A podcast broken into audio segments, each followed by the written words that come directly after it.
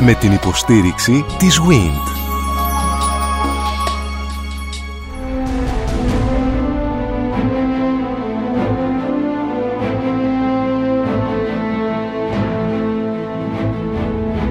Γνωρίζοντας την Ακρόπολη. Μια συναρπαστική σειρά ραδιοφωνικών ντοκιμαντέρ στον Sky 100,3. Η κυρία Εύη Παπακοσταντίνου Ζιώτη, την οποία φιλοξενούμε σήμερα, είναι χημικός μηχανικός, προϊσταμένης στον τομέα συντήρησης της επιφάνειας των μνημείων της Ακροπόλεως, στην υπηρεσία συντήρησης μνημείων Ακροπόλεως του Υπουργείου Πολιτισμού. Κυρία Παπακοσταντίνου, καλώς ήρθατε. Ευχαριστώ.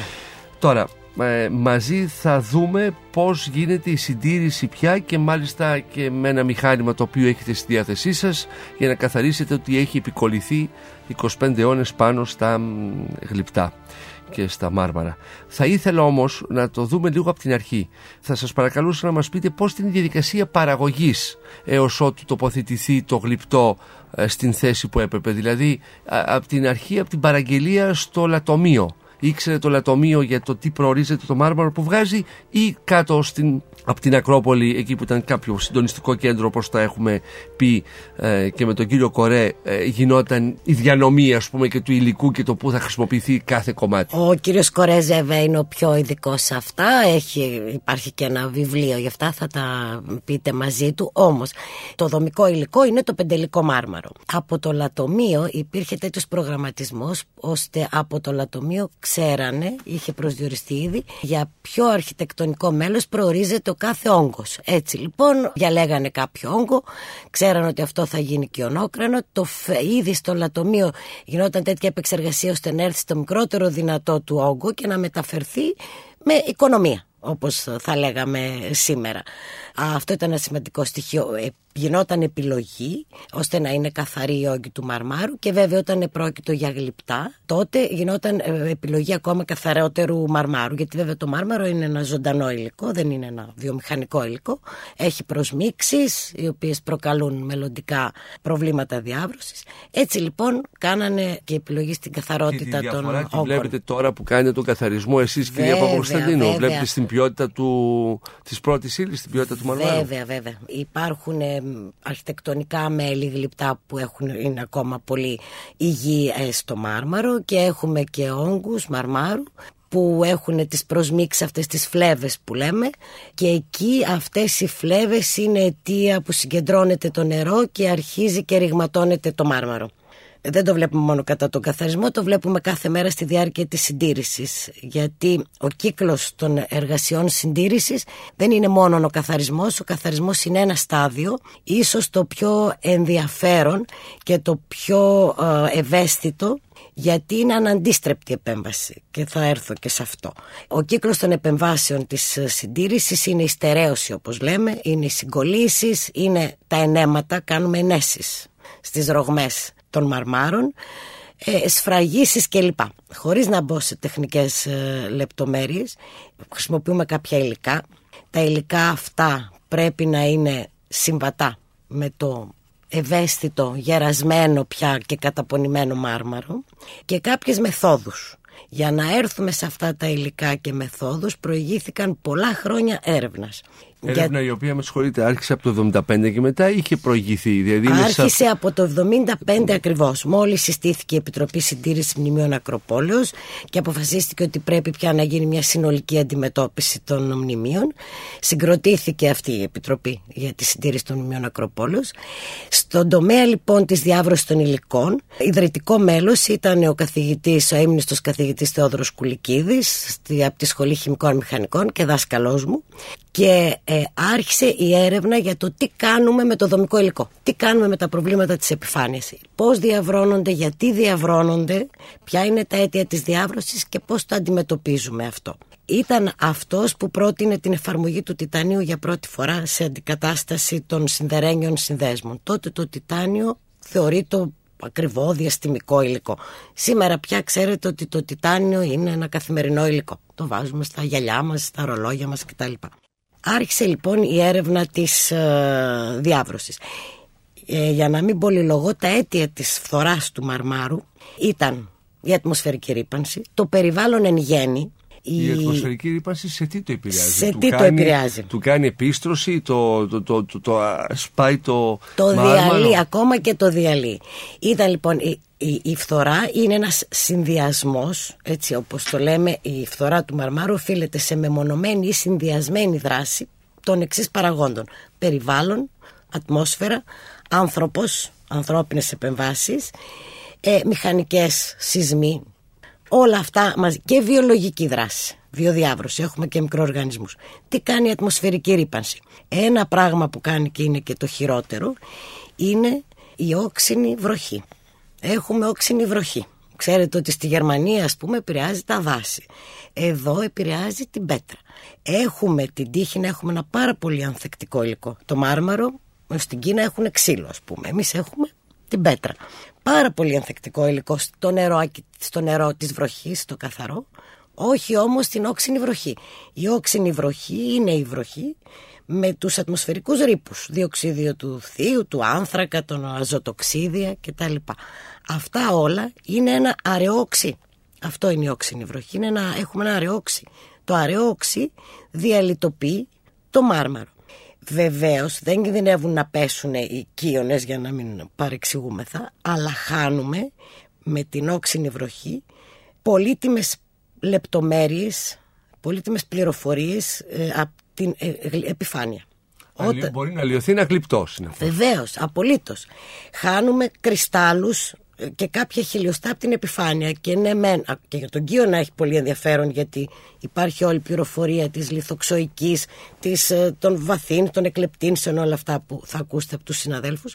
Αλλά για ένα γλυπτό εκεί είναι όλη η αξία στην ε, επιφάνεια του κλασικού γλυπτού.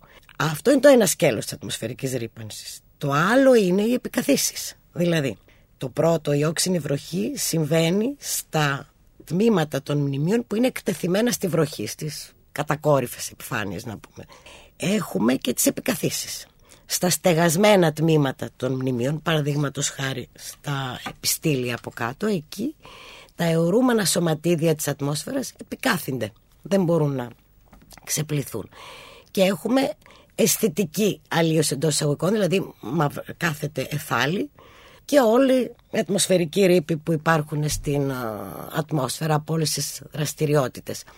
Αυτό αλλοιώνει ε, αισθητικά τουλάχιστον έτσι μαυρίζει τα μάρμαρα και όλοι έχουμε τέτοια εικόνα και από τα νεότερα κτίρια ακόμα. Σε αυτά που έχετε ήδη καθαρίσει, έχετε δει σε πόσο χρονικό διάστημα αρχίζει πάλι η νέα αλλίωση. Πάρα πολύ γρήγορα. Δηλαδή, μπορώ να σας πάρα πολύ γρήγορα. Το ερέχθιο ήδη έχει ολοκληρωθεί ένας στήλος του ερέχθιου από το 1980. Εκεί ο αείμνηστος Αλέκος Παπα-Νικολάου, ο αρχιτέκτονας υπεύθυνος της αναστήλωσης, χρησιμοποίησε και καινούριο μάρμαρο, όπως γίνεται και τώρα, συμπληρώματα. Σας πληροφορώ ότι στα καινούρια μάρμαρα που τοποθετήθηκαν δεκαετία του 80 υπάρχουν ήδη επικαθίσεις. Τα καινούργια. 30 πόσο μας 30 χρόνια μετά. 30 χρόνια νομίζω ότι είναι αρκετά σύντομα για... Για τέτοιου δουλειές. Ακριβώς, ναι. ακριβώς. Ναι. Τώρα, εσείς έχετε λοιπόν στη, στη δυνατότητά σας και εργαλεία τα οποία σας δίνει η τράκουσα τεχνολογία. τεχνολογία. Σε τι συνίσταται αυτό το, ε, αυτό, τα, τα μηχανήματα; Τα εργαλεία που χρησιμοποιούμε είναι και τα εργαλεία που χρησιμοποιούσαν οι αρχαίοι. Πρέπει να πω ότι τις ομάδες της συντήρησης συγκροτούν συντηρητές έργων τέχνης και μαρμαροτεχνίτες.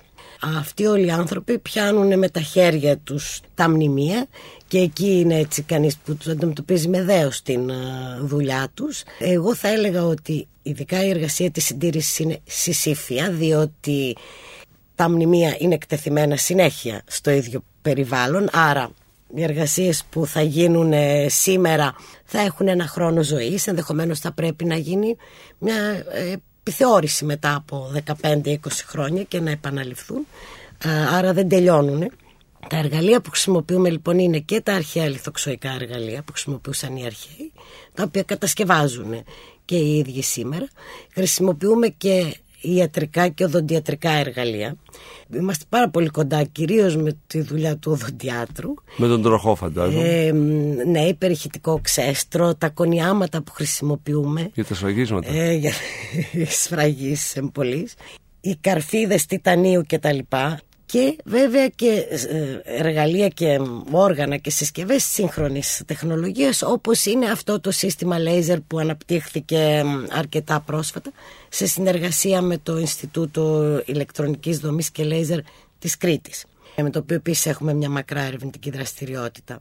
Θα έρθουμε και σε αυτό. Ήθελα να αναφέρω όμως ότι έχουμε ερευνητική συνεργασία με το Πανεπιστήμιο για τα θέματα της βιοδιάβρωσης, το τμήμα βιολογίας, με το Δημόκριτο, με το ΙΓΜΕ, έτσι μεγάλα και με ευρωπαϊκά πανεπιστήμια και ιδρύματα. Με τη χρήση αυτού του εργαλείου με το, με το, με το laser, τι ακριβώς κάνετε και σε πόσο χρονικό διάστημα; Είχαμε το πρόβλημα όλων των γλυπτών των μνημείων. Ήδη από τη δεκαετία του 70 ε, αποφασίστηκε η απομάκρυνση των ευπαθέστερων στοιχείων του γλυπτού διακόσμου από τα μνημεία. Για τους λόγους ατμοσφαιρικής ρήπανσης. Δεν μπορούσε να γίνει τίποτα άλλο. Ήταν μια οδυνηρή απόφαση που έπρεπε να πάρει η Επιτροπή της Συντήρησης Μνημείων Ακροπόλεως. Και έτσι λοιπόν τότε μετακινήθηκαν οι καριάτιδες, τα ετοματικά, γλυπτά. Η ζωφόρος παρέμενε γιατί ήταν δομικό στοιχείο του μνημείου. Έπρεπε λοιπόν να αποξηρωθούν όλα τα υπερκείμενα μέλη. Ήταν μια πολύ πιο οδυνηρή απόφαση από τα αγάλματα. Προσωρινά στεγάστηκε, δεν ε, ε, ήταν αποτελεσματικό το μέτρο και έτσι το 1990 αποφασίστηκε η αποκαθήλωση της ε, ζωφόρου και η μεταφορά της στο μνημείο. έχει σημασία γι' αυτό λέω αυτή την ιστορία, δεν ήταν αποφάσεις που δεν πάρθηκαν και με τόση ευκολία και ελαφρά καρδία. Αυτό λέγεται παθητική συντήρηση το λέμε, δηλαδή το να προστατεύεις δια της μεταφοράς τα γλυπτά. Τα μνημεία ναι. Πρέπει η να τα συντηρούμε. πρέπει να είναι εκεί όμως. Είναι ε. εκεί. Ε, τα μνημεία αναγκαστικά τα συντηρούμε νησί. Ωραία. Και έρχομαι τώρα ε, στον καθαρισμό. Έπρεπε λοιπόν να επιλέξουμε μία μέθοδο καθαρισμού. Ούτε αυτό ήταν εύκολο και η διεθνής εμπειρία δεν ήταν καλή. Υπήρχαν διάφορες μέθοδοι καθαρισμού που υπήρχαν διεθνώς, μηχανικές, χημικές κτλ. Όσες απόπειρες καθαρισμού είχαν γίνει δεν είχαν και πολύ καλές κριτικές διεθνώς, πόσο μάλλον λοιπόν όταν είχαμε να αντιμετωπίσουμε ένα τέτοιο μοναδικό έργο όπως την ζωφόρο του, του Φιδία. Κάναμε δύο-τρία χρόνια ένα ερευνητικό πρόγραμμα, μια συγκριτική μελέτη όλων των διεθνώς προσφερωμένων μεθόδων. Καταλήξαμε ότι το σύστημα, η μέθοδος laser είναι πιο ασφαλής. Είναι πιο ασφαλής και είναι κυρίως ελεγχόμενη και αυτοελεγχόμενη. Τι πάει να πει αυτό; Βεβαίως συντηρητής δουλεύει, το χειρίζεται το μηχάνημα.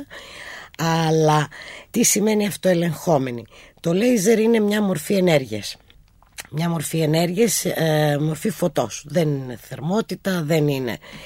Ψάξαμε και βρήκαμε τι ενέργεια χρειάζεται σε λέιζερ για να αποδομηθεί το μάρμαρο. Ας πούμε ότι ήταν τρία τζάουλ. Η ενέργεια που χρειάζεται για να αφαιρεθεί η κρούστα, η μαύρη κρούστα, ήταν ένα τζάουλ. Άρα λοιπόν υπάρχει ένα κατόφλι όπως λέμε ενέργειας που αν δεν το περάσεις δεν επηρεάζεται το μάρμαρο. Κόφτη, θα Άρα λέγαμε λοιπόν, ακριβώς, ακριβώς. Άρα λοιπόν μπορούσε να ρυθμιστεί έτσι το μηχάνημα ώστε να αφαιρείς τα ανεπιθύμητα και να μην αφαιρείς ό,τι θες να μείνει στη θέση του. Θα μπορούσε και εύκολα να γίνει και αλλίωση στο γλυπτό. Βεβαίως, ε, βεβαίως. υπάρχουν λέιζερ που τρυπάνε μέταλλο, που τρυπάνε ναι. μάρμαρο. Που αλλιώς... Και με δεδομένο ότι το ανάγλυφο πόσο είναι, πόσα εκατοστά είναι. Α πούμε, μια, είπατε, θα σας ρωτήσω μετά συνέχεια ότι στέκεται. Πέντε εκατοστά είναι όλο, όλο... όλο το ανάγλυφο. Ναι. Όλη η ανάγλυφη παράσταση. Όλη η παράσταση. Και δεδομένου ότι ναι. έχουμε ένα γυρασμένο. Συνεπώς κάτι που πολύ εύκολα μπορεί να το φάει, να του, να φάει κομμάτι. Εύκολα, πάρα πολύ εύκολα, βεβαίως. Ε, με δεδομένο ότι έχουμε ένα γερασμένο, καταπονημένο, αποσαθρωμένο, καμένο, καμένη επιφάνεια, όλα αυτά. Και χωρίς καλή ορατότητα γιατί σε ορισμένες θέσεις η μαύρη κρούστα ήταν πολύ πυκνή πρέπει ναι. να πούμε. Καταρχήν κατάληξαμε ότι το λέιζερ είναι ασφαλής μέθοδος και ελεγχόμενη. Υπάρχουν μηχανήματα εμπορικά λέιζερ. Χρησιμοποιούνται εδώ και εκεί. Βασίζονται στην υπέρυθρη ακτινοβολία. Τη δοκιμάσαμε. Διαπιστώσαμε λοιπόν ότι στο πεντελικό μάρμαρο, στο δικό μας το μάρμαρο, κυτρίνη έκανε, καλό, έκανε καθαρισμό, αλλά μας ε, αλλίωνε αισθητικά την επιφάνεια. Μας κυτρίνιζε το μάρμαρο. Στη Γαλλία μπορεί να το χρησιμοποιούν. Έτσι λοιπόν το απορρίψαμε. Το απορρίψαμε και προχωρώντα. Δηλαδή γινόταν με ο καθαρισμός, αλλά το, το, το, το, το άσπρο το μετέτρεπε σε κίτρινο; Το άσπρο το μετέτρεπε σε κίτρινο. Μεγάλη συζήτηση ναι. γιατί συμβαίνει αυτό. προχωρήσαμε την έρευνα και τότε εφαρμόστηκε για πρώτη φορά ο συνδυασμός των δύο ακτινοβολιών, της υπέρυθρης και της υπεριόδους που είχε αποτέλεσμα στο δικό μας μάρμαρο, στη δική μας περίπτωση. Αυτό δεν υπάρχει εμπορικό τέτοιο μηχάνημα. Σχεδιάστηκε και αναπτύχθηκε ειδικά Α, είπατε για εσείς θέλω αυτές το τις προδιαγραφές, πεντελικό ναι. μα- μάρμαρο. Σχεδιάστηκε από κοινού με το Ινστιτούτο Λέιζερ της Κρήτης. Έτσι έχει προκύψει Και αυτό το παρήχθη σύστημα. λοιπόν ένα ειδικό Ειδικά, μόνο για τα δικά μας μόνο, μάρμαρα. Μόνο για τα δικά μας μάρμαρα. Ας υποθέσουμε τώρα ότι εσείς έχετε στο χέρι σας αυτό πώς είναι, πώς θα τι τι υποθέσουμε, τι κατά σαν ένα μολύβι. Μια δέσμη είναι. Μια δέσμη που τη ναι. ρίχνει μέσα σαν, σαν Ακριβώς. ένα μολύβι, έτσι. Με ένα βραχίωνα, Ναι, ναι. ας πούμε σαν το οδοντιάτρο, είναι ένας βραχίωνας σπαστός. Το μηχάνημα βεβαίως έχει κάποιο όγκο. Και πέρα να το δεν περνάτε από όλα μετακινείται. τη σημαία της επιφάνειας. Είναι μια, είναι μια α, δέσμη. Μια Ναι, δέσμη φωτός που περνάει σημειακά. Ναι, περνάει σημειακά. Και ο, ο, ο έχων τον χειρισμό βλέπει ότι ας φεύγει μαυρίλα. Έτσι, δηλαδή ο οπτικός το καταλαβαίνει κιόλας και το βλέπει. Βεβαίως. Ναι. Τώρα έτσι γίνεται. Ο έχον το χειρισμό πρέπει να είναι ε, εξειδικευμένος συντηρητής που να ξέρει και το λέιζερ βέβαια, αλλά να ξέρει ακόμα πιο καλά το μάρμαρο. Έτσι. Πρέπει να ξέρει το μάρμαρο σαν την παλάμη του χεριού του. Που Ναι. Μου έχετε λέμε. φέρει εδώ μια φωτογραφία και βλέπω ότι, ότι ε, την ώρα που έχουμε να ε, είμαστε στη ζωφόρο και εδώ λοιπόν α, βλέπουμε ακόμη και τις φλέβες στην κοιλιά του αλόγου τις οποίες ε, έφτιαξε εκεί που- σμιλεύοντας το, το μάρμαρο ο, αυτός ο γλύπτης ο, Ο Φιδίας και συνεργά η και η ομάδα συνεργα- του. και η ομάδα Και του. Και η ομάδα του, ναι. Αυτό λοιπόν πρέπει να το, προ- να το, να το ξέρει εκ των προτέρων ο συντηρητής για να, για να το προσέξει την ώρα που το αποκαλύπτει. Υπήρχαν, βέβαια, είχε προηγηθεί η υπόλοιπη συντήρηση της επιφάνειας, η στερέωση και τα λοιπά, άρα η ομάδα ήταν οι ίδιοι άνθρωποι που δούλευαν στη ζωφόρο, αλλά ξέ, άρα ξέρανε κάθε τετραγωνικό εκατοστό της επιφάνειας. Είχε γίνει στερέωση και ε, ξέρανε την επιφάνεια. Θα πρέπει να την ξέρει, βεβαίως υπήρχαν και περιπτώσεις τόσο πα- πα- μεγάλου πάχους της μαύρης κρούστας που δεν ήξερες από κάτω Τι θα σου βγει. τι θα σου βγει. Έτσι, γενικά την, το γλυπτό το ξέραμε, δεν ξέραμε τι θα προκύψει.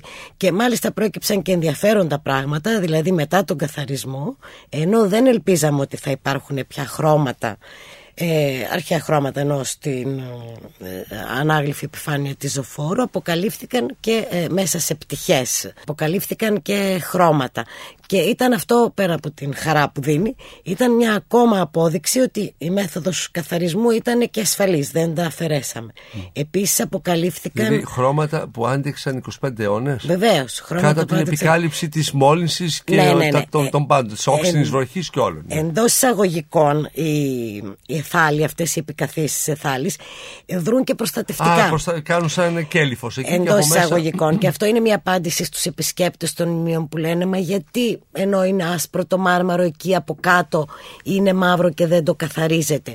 Κάτω από εκείνο το μαύρο έχουν βρεθεί ό,τι ίχνη χρωμάτων έχουν βρεθεί και στα μνημεία και κόκκινο έχει βρεθεί και μπλε αιγυπτιακό έχει βρεθεί. Αλλά δεν το καθαρίζουμε ακόμα στα μνημεία γιατί θα ξαναεκτεθούν πάλι στη ρήπανση και θα πρέπει σε, σε 10 χρόνια πάλι να Και γίνει τότε μπορεί να το κύκλος. χάσουμε στην Και δεν καινούργια είναι- συντήρηση, να χάσουμε το και χρώμα δεν όσο είναι έχει ο απομείνει. κόπος, είναι ότι καταπονείται έτσι κάθε επέμβαση.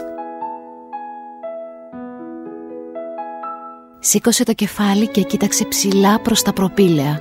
Η πυκνή φάλαγγα των στήλων ορθώνονταν αγέροχα μες στο χλωμό φως της σελήνης, στην άκρη του βράχου, ξεχωρίζοντας απότομα απάνω στο σκοτάδι του ουρανού, κατάλευκη και εξαϊλωμένη. Ονειρεμένος στρατός που φρουρούσε θάρις από ψηλά με περήφανη αυταρέσκεια την Αθήνα, τα πάθη της και τους καημούς της. Η μεγαλόπρεπη γαλήνη, η τέλεια ισορροπία των μαρμάρων τον κατακτούσαν ξαφνικά σαν μια δύναμη υπέρτατη και ακατανίκητη που δέσποζε τα πάντα. Τον γέμιζαν ως το βαθύτερο είναι του με ένα περίεργο αίσθημα, το αίσθημα άραγε του απολύτου, σαν να είχε αγγίξει ένα όριο τελειωτικό που δεν μπόρεσε και δεν θα μπορούσε ποτέ να το ξεπεράσει ανθρώπινος νους. Αισθανόταν ένα ριζικό εξαγνισμό να συντελείται ξαφνικά μέσα στη σκέψη του. Ένα πλήθος περιτά φορτία του πνεύματος να γκρεμίζονται από πάνω του μονομιάς, να διαλύονται σε σκόνη. Ξανοίγοντας το ελεύθερη μπροστά του, μα φωτισμένη από μια λάμψη τυφλωτική, την περιοχή των αγνών, των αιώνιων ιδεών. Περιοχή της ψυχής, όπου δεν μπορούσε να σταθεί περισσότερο από μια στιγμή δίχως να παραλύσει ο νους του. Αισθανότανε για μια στιγμή ολότελα λυτρωμένος από κάθε δεσμό με το ανθρωπολόι που βουρλιζότανε στα πόδια του μέσα στον απέραντο και πνιγερό βάλτο των σπιτιών. Ολότελα λυτρωμένος από κάθε φροντίδα και κάθε συμπόνια για τους ανθρώπους. Από κάθε ανάγκη των ανθρώπων. Μια σιωπηλή μουσική υψωνόταν από τις αγνές γραμμές. Τα αγνά χρώματα, τις αγνές ιδέες. Γέμιζε την ατμόσφαιρα και την ψυχή του. Βαρύ, πένθυμο εμβατήριο που ηχούσε σαν ύμνος τριάμβου. Όλα περνούν, εγώ μένω. Όλα πεθαίνουν, εγώ ζω. Όλα διαλύονται και σβήνουν. Εγώ είμαι και θα είμαι πάντα εδώ. Τι νόημα είχε αυτός ο παρδαλός, ο παθιασμένος και θνησιγενής όχλος που σπάραζε στα πόδια του ασυνείδητα. Τι νόημα είχαν τα μίζερα κίνητρα που βασάνιζαν το πλήθος ακατάπαυστα και γέμιζαν τους λογισμούς του και τη ζωή του; Τι αντιπροσώπευαν τα προβλήματα, οι ανησυχίες και τα έργα αυτού του εσχρού και ανόητου συρφετού μπροστά στις αγνές ιδέες και την ακατάλητη δόξα; Ήταν κάτι πολύ συγκλονιστικό και σπαραχτικό αυτή η σιωπηλή μουσική των ερηπείων. Αντιφατικός πεάνας που του ξέσκιζε την ψυχή. Πεάνας του πρόσκαιρου και του αιώνιου. Της λύθης και της δόξας. Της ματαιότητας και του απόλυτου. Αγριεύτηκε. Αισθανόταν τρομερά μόνος μες στη νύχτα της Ακρόπολης. Αδύνατος και απροστάτευτος μπροστά στον κόσμο και στην ημαρμένη. Γιώργος Θεοτοκάς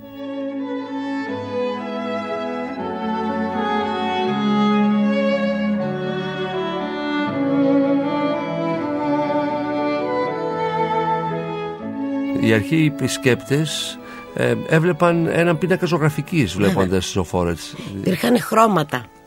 Και στις μετόπες βλέπουμε χρώματα. Τα βασικά χρώματα ήταν το κόκκινο, το μπλε, το Αιγυπτιακό μπλε ήταν ο μαλαχίτης αζουρίτης που υπήρχε στο Λαύριο, ορυκτά ε, είναι αυτά και κάνει μπλε και πράσινο το κόκκινο ήταν η κοινάβαρη και οξύδια του σιδήρου μαύρο, αυτά ήταν τα βασικά χρώματα και χρυσό και χρυσό και χρησιμοποιούσαν την εγκαυστική δηλαδή με λιωμένο κερί ε, λιωμένο κερί ε, αναμειγνύανε το, το χρώμα και το εφαρμόζανε ζεστό στην επιφάνεια και με πινέλο, ναι, ναι, ναι. ναι. Ναι. Στις μεγάλες επιφάνειες είχαν άλλον τρόπο. Ε, είχε προηγηθεί πάντα το σχέδιο, κάναν το, σχέ, το ίχνος δηλαδή του σχεδίου. Ναι. Τώρα αυτό το διάστημα καθαρίζουμε το, στο ερέχθιο την πρόσταση, των, την οροφή της πρόστασης των καριατίδων όπου και εκεί βλέπουμε υπάρχουν ίχνη χρωμάτων και σχεδίων πάρα πολύ ωραία και ενδιαφέροντα. Mm. Κύριε Παπακοσταντίνου, ε, είσαι μπροστά, είσαι ένα κομμάτι της ζωφόρου. Τον νιώθετε τον, τον γλύπτη ο οποίος δηλαδή, ε, αισθάνεται ο συντηρητής; Το χέρι το οποίο έφτιαξε αυτό το αριστούργημα. Είναι, είναι συγκλονιστικό και ε, συνέχεια, διαρκώς, ακόμα ε, εντάξει, αντιλαμβάνεται κανείς, καταρχήν αναρωτιέται μάλλον πώς έγινε αυτό το έργο, δηλαδή τι έκανε ο Φιδίας. Το σχεδίασε, φανταστείτε τώρα, ε, είναι ένα έργο, ιζοφόρο μιλάμε, μια σύνθεση μάλλον γλυπτή, η οποία διέτρεχε όλο το μνημείο. Πόσα μέτρα. Το σχεδίασε. Επί χάρτου, πώς. Ε, υπάρχουν πράγματα που μπορούν να γίνουν. Έχει όμως, παραδείγματος χάρη στη δυτική ζωφόρο, είναι ιππείς οι ε, έχουν τα άλογα. Η κίνηση του αλόγου είναι ένα από τα πιο δύσκολα πράγματα. Ε, έχει το άλογο αυτόν τον τριποδισμό κτλ. Πώς αποτυπώνεται σε χρόνο ντε τε ε, ένα άλογο σε καλπασμό; Πόσα... Πώς, ναι. Φωτογραφίζεται αυτό το πράγμα. Δεν είχε. Τώρα πες ότι ο γλύπτης έχει φωτογραφική μηχανή και το φωτογραφίζει. Τότε πώς φωτογράφησε ένα άλογο το οποίο το βάλανε να σταθεί στα δυο του πόδια. Στα δυο του πόδια. Το επόμενο άλογο κάθεται, το άλλο άλογο είναι ε, σε ελαφρό τροχάδιν και ούτω καθεξής. Είχαν ανάγκη μοντε, αλόγου μοντέλου δηλαδή κυρία Παπακοσταντίνου, την είχαν ανάγκη. Είναι δυνατόν. Πώς, πώς μπορείς ε, να το έχεις αυτό το πράγμα; Δεύτερο είναι ότι φαίνεται αυτά που βλέπουμε τώρα ναι. που με ρωτήσατε όταν τα ζούμε εμείς εγώ ε, μηχανικός είμαι αλλά βλέπεις ότι υπήρχε ένα ενίο σχέδιο αλλά περισσότερα από ένα χέρια δηλαδή πρέπει να υπήρχε κάποια ομάδα ανθρώπων που ακολουθούσε με πειθαρχία το ενιαίο σύνολο γιατί ήταν μια σύνθεση αλλά ο καθένας έκανε έβαζε τη σφραγίδα του δηλαδή. Ε, όλα τα αλογάκια έχουν διαφορετική χέτη μεταξύ τους. Ε, οι ουρές που δίνει έτσι μια χάρη και ζωντάνια. Αυτό είναι κάτι πολύ χαριτωμένο και ζωντανό. Και όλα αυτά τα πράγματα υπάρχουν μέσα Αλλά σε... κάθε καλλιτέχνης πρόσθετα έβαζε κάτι, Έβαζε, από, το, ναι, κάτι ναι, ναι. από την Που προσωπικότητά του. ενδεχομένως δεν ήταν στο αρχικό σχέδιο, δεν ξέρω αυτό. Α, η ζωφόρος αποτελείται από λίθους, έτσι δεν είναι. Ο κάθε λίθος έχει μια διάσταση. Περνούσε η ουρίτσα του ενός αλόγου, περνούσε στον επόμενο λίθο, ας πούμε, για να υπάρχει και συνέχεια. μια συνέχεια, μια ροή. Αυτά Για να όσο δώσει και να και τα το βλέπει τρισδιάστατο, κανείς για να δώσει ίσως και το τρισδιάστατο. Όσο πράγματι. και να τα βλέπει κανείς δεν τα νομίζω ότι δεν, δεν εξαντλείται ποτέ η... Εγώ δεν μελετώ το, το, Ναι, ναι, κατάλαβα, το όχι, γλυπτό, ξέρω- ξέρω τι κάνει, είναι Αλλά σαφές, την απλώς απόλαυση εννοώ. θέλω, ναι, δηλαδή, ναι. η απόλαυση δεν, ε, δεν τελειώνει. Εκ ποτέ, της δεν είναι. ειδικότητάς σας, να υπενθυμίσω ότι η κυρία Εύη Παπος- Παπακοσταντίνου ζει ότι είναι χημικός μηχανικός και είναι στον, προ- στον τομέα, προϊσταμένη στον τομέα συντήρησης της επιφάνειας των μνημείων της Ακροπόλεως. Και συνε- ε, είσαστε όμως εκ της ειδικότητάς σας τόσο κοντά. Έτσι δεν το χαϊδεύετε, υποθέτω, όταν Έτσι τελειώνει, είναι, όταν έτσι το είναι, έτσι. θέλει, το, ε, αφήνει κάτι το λέιζερ ε, ή είναι πεντακάθαρο μετά, θέλει κάτι, καμία, κανένα πινέλο να το σκουπίσει Όχι, κτλ. όχι, Είναι, όχι, περνάει όχι, και δεν το έχει γίνεται καθαρίσει τίποτα όλα. Δεν, άλλο. υπάρχει, σκο- δεν αφήνει σκόνη, δεν και αφήνει τίποτα. κυρίως, όχι, όχι, και κυρίως όχι νερό, δηλαδή ε, αυτό και μετά τους κάνετε και ένα πλήσιμο με Μάλιστα, κάποιους, ναι, όχι δεν τους κάνουμε. Ίσα ίσα δεν, ε, δεν χρησιμοποιούμε το νερό γιατί θα πάθουμε αυτό που λέγαμε για Ναι, την τα προηγούμενα. διαλυτοποίηση. Έχουν καθαρίσει όλα, όλα τα κομμάτια της ζωφόρου. Μάλιστα, όλα, βρίσκονται βεβαίως. όλα. Βρίσκονται και στο οι νέο μετόποι. μουσείο. Και είναι Κα- όλα. κα- Καθαρίζονται και οι μετόπες. Ναι, και ετοιμάζονται για την έκθεση, για να εκτεθούν αυτό. Οι ζωφόρου Οι προπολού ζωφόρους είναι καιρού, οι έτοιμοι. μετόπες, καριάτιδες. Εμείς τώρα έχουμε αρχίσει και στα μνημεία, όπως σας είπα, στο Ερέχθιο. Ο καθαρισμός, γιατί ήταν η επέμβαση που μας προκαλούσε Παρακαλώ, δέο. ναι.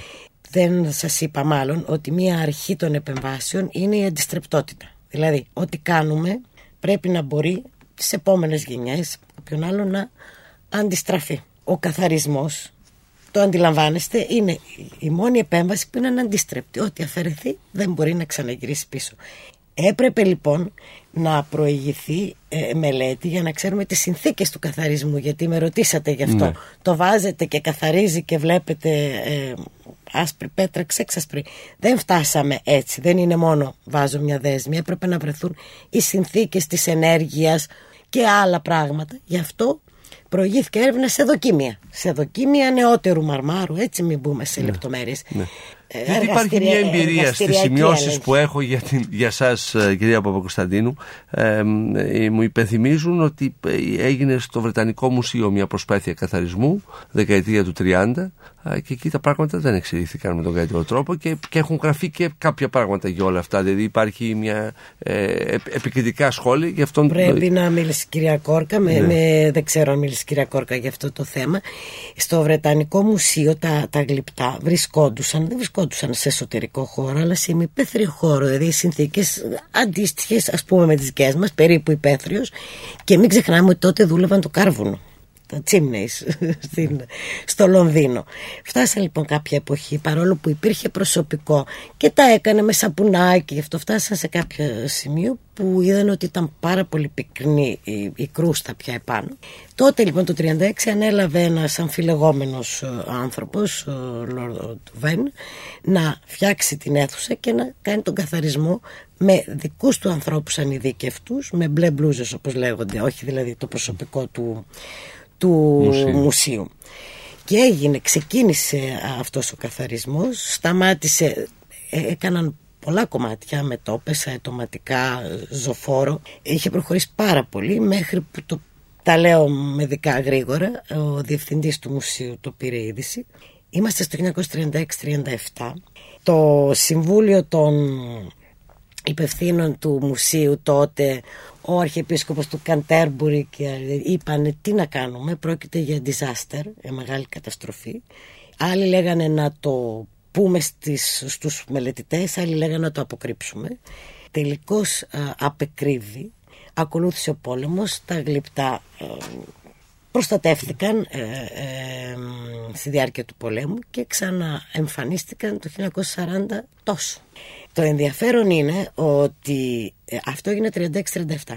Αυτό το κομμάτι των αρχείων του Βρετανικού Μουσείου μέχρι το 1996 ήταν κλειστό. Δηλαδή ούτε τα αρχεία του Foreign Office δεν μένουν τόσα χρόνια κλειστά. Υπήρχε λοιπόν ένας ε, καθηγητής, ε, Σενκλέρ, ο οποίος έγραψε, γράφει όλη τη ζωή ασχολήθηκε με τον Έλγιν. Έγραψε ένα βιβλίο για τον Έλγιν. Του έλειπε ένα κεφάλαιο. Το κεφάλαιο 36-37. Και το 1996 που άνοιξαν τα αρχεία μπήκε στο Βρετανικό Μουσείο και ε, ε, διάβασε όλα αυτά τα αρχεία, το ιστορικό δηλαδή, ότι αναγνωρίζαν υπεύθυνοι τη ζημιά που έγινε και προτίμησαν να την ε, αποκρύψουν αφού αποδόθησαν ευθύνες, ΕΔΕ και όλα αυτά τα σχετικά. Εμείς όλα αυτά τα χρόνια βλέπαμε τα γλυπτά, καταλαβαίναμε ότι δεν είναι φυσιολογικά, αλλά δεν μπορούσαμε να πλησιάσουμε.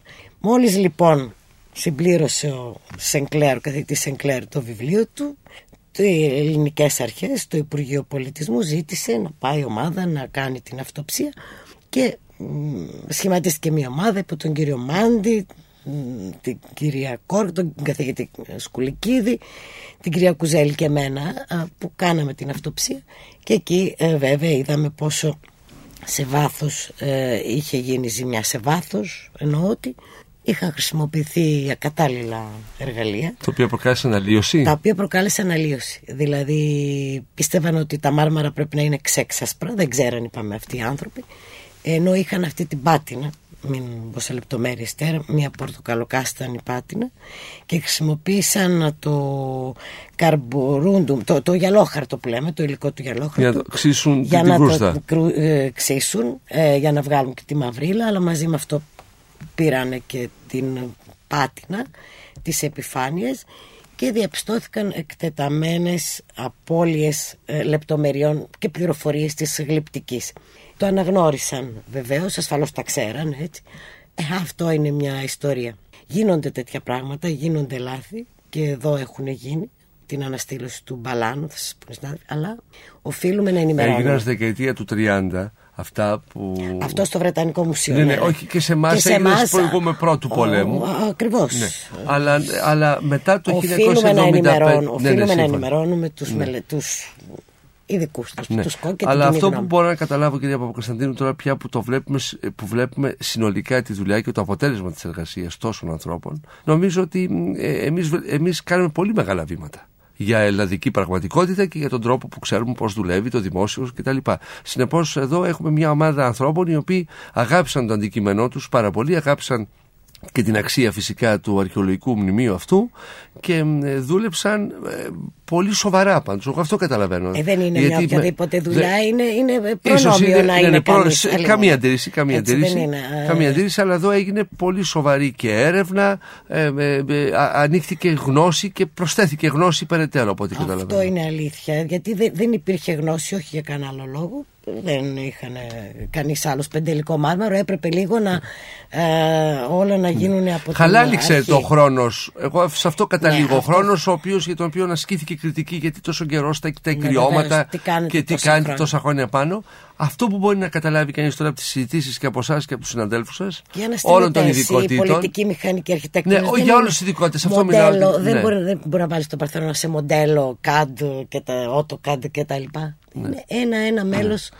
Και ε, προφανώς μελετιέται κάθε πράγμα, χωριστά, όπως έτσι. καλή ώρα μας είπατε για το μηχάνημα λέιζερ που το φτιάξατε ειδικά για το Ναι, μάρμαρο, βεβαίως. το πεντελικό και τη Ακροπόλεω, αντιλαμβάνομαι ότι και σε όλους τους τομείς έγιναν Κάπως έτσι. μελέτες για να καταλήξουμε στο πώς θα το κάνουμε. Κάπως έτσι, ναι, ναι, ναι. Ναι.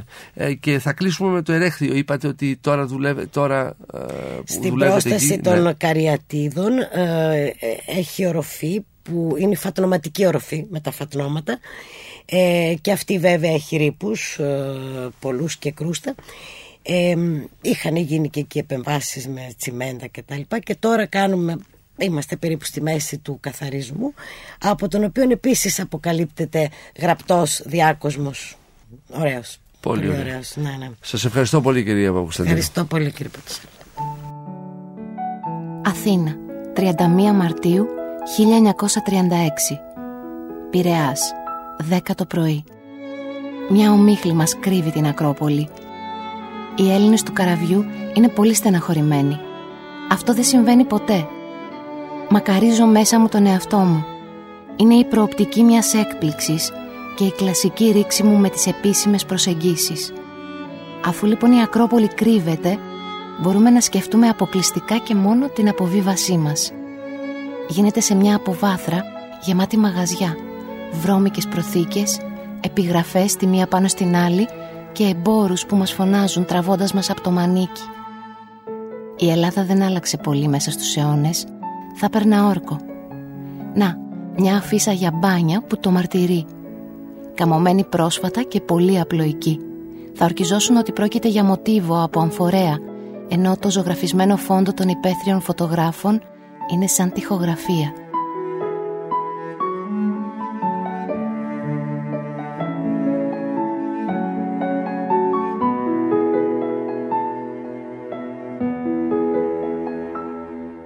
Η καρδιά μου αρχίζει να χτυπάει.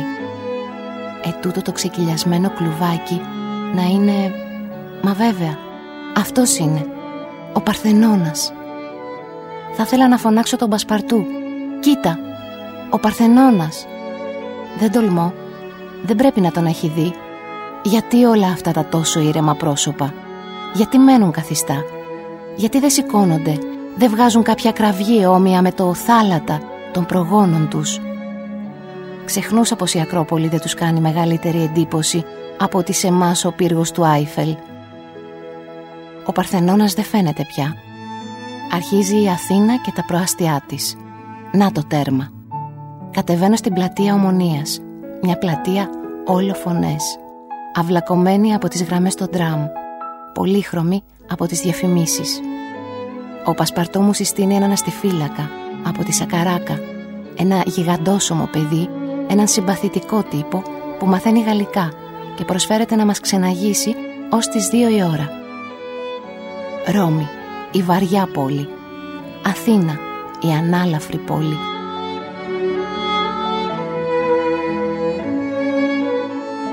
Η Ρώμη βυθίζεται. Η Αθήνα πετάει. Στη Ρώμη όλα έλκονται προς τα κάτω. Στην Αθήνα όλα έλκονται προς τα πάνω. Πάλλονται, εφοδιασμένα με φτερά και πρέπει να κόψεις τα φτερά των αγαλμάτων όπως έκαναν οι Έλληνες στο άγαλμα της νίκης για να τα εμποδίσεις να πετάξουν. Και να, αυτή τη φορά χωρίς ομίχλη και ορατός από τη βάση ως την κορυφή ο ξακουστός λόφος, πιο προσιτός από την Παναγία της Φρουράς στη Μασαλία, πιο οικία καθισμένο στην Αθήνα από ότι το ύψωμα της Μονμάρτης στο Παρίσι. Αυτή η απέσια συνήθεια να διωγγώνουμε την ομορφιά, να μεγαλοποιούμε τους μύθους, τα απομακρύνει από τον άνθρωπο. Να ο Παρθενώνας, κατάφατσα και πολύ κοντά στα αριστερά το ερέχθιο. Οι γυναίκες που υποβαστάζουν το ναό, στραμμένες προς το μέρος μας. Νόμιζα ότι ήταν στραμμένες προς το κενό. Από το ναό τους θα δω αποσπασματικά τον ψηλό διάφανο όγκο των κοιώνων του που ανασένουν και των αετομάτων του και θα επιστρέψω πάλι σε αυτόν. Θα σκαρφαλώσω στα σκαλοπάτια του, θα αγγίξω τα σπασίματα των κοιώνων του, τον μηχανισμό και τα γρανάζια εκείνης της λεπτής μηχανής που σφυριλατεί το χρόνο μέσα από μια μοναδική ύλη. Ξετυλίγει τη διάρκεια με ένα ρυθμό που δεν μοιάζει με τον συνήθι ρυθμό της ανέλυξής της. Και θα ακολουθήσω τον ήλιο που περπατάει πάνω στο μάρμαρο, το διασχίζει, σκιάζει τις φλέβες του και τον ήλιο που χτυπάει το ναό, αφαιρεί την πατίνα των ψεύτικων κοιώνων, ενώ τη ρίχνει πάνω στους αληθινούς. Και τον ήλιο που στηβάζεται εδώ και αιώνες και που το μάρμαρο τον διαχέει ακόμα. Όλες τις εναλλαγές φωτός αυτού του κτηρίου που είναι πιο ευαίσθητο από έναν σάρκινο κολοσσό και πιο διάφανο από το κρίσταλο. Φεύγοντας, θα πάρω από την Ακρόπολη μόνο τα δάκρυά μου. Μια δυσφορία, μια θλίψη. Τη βεβαιότητα ότι δεν θα γίνουν πια τελετουργίες που απαιτούν ένα τέτοιο πλαίσιο και την τύχη μας να έχουμε δει όλα αυτά χωρίς τη σκιά της παιδαγωγικής και δίχως άλλη σκόνη εκτός από τη σκόνη των δρόμων. Ζαν Κοκτό Εάν σας άρεσε το ραδιοφωνικό ντοκιμαντέρ που μόλις ακούσατε, μπείτε στο sky.gr κάθετος podcast και γίνετε συνδρομητής. Περιμένουμε όμως και τα σχόλιά σας ή ακόμα καλύτερα την κριτική σας στα iTunes. Η δική σας κριτική στα iTunes θα βοηθήσει και άλλους Έλληνες σε όλο τον κόσμο να ανακαλύψουν τα νέα podcasts του Sky και να γνωρίσουν την ιστορία μας. Κυρίες και κύριοι, γεια σας.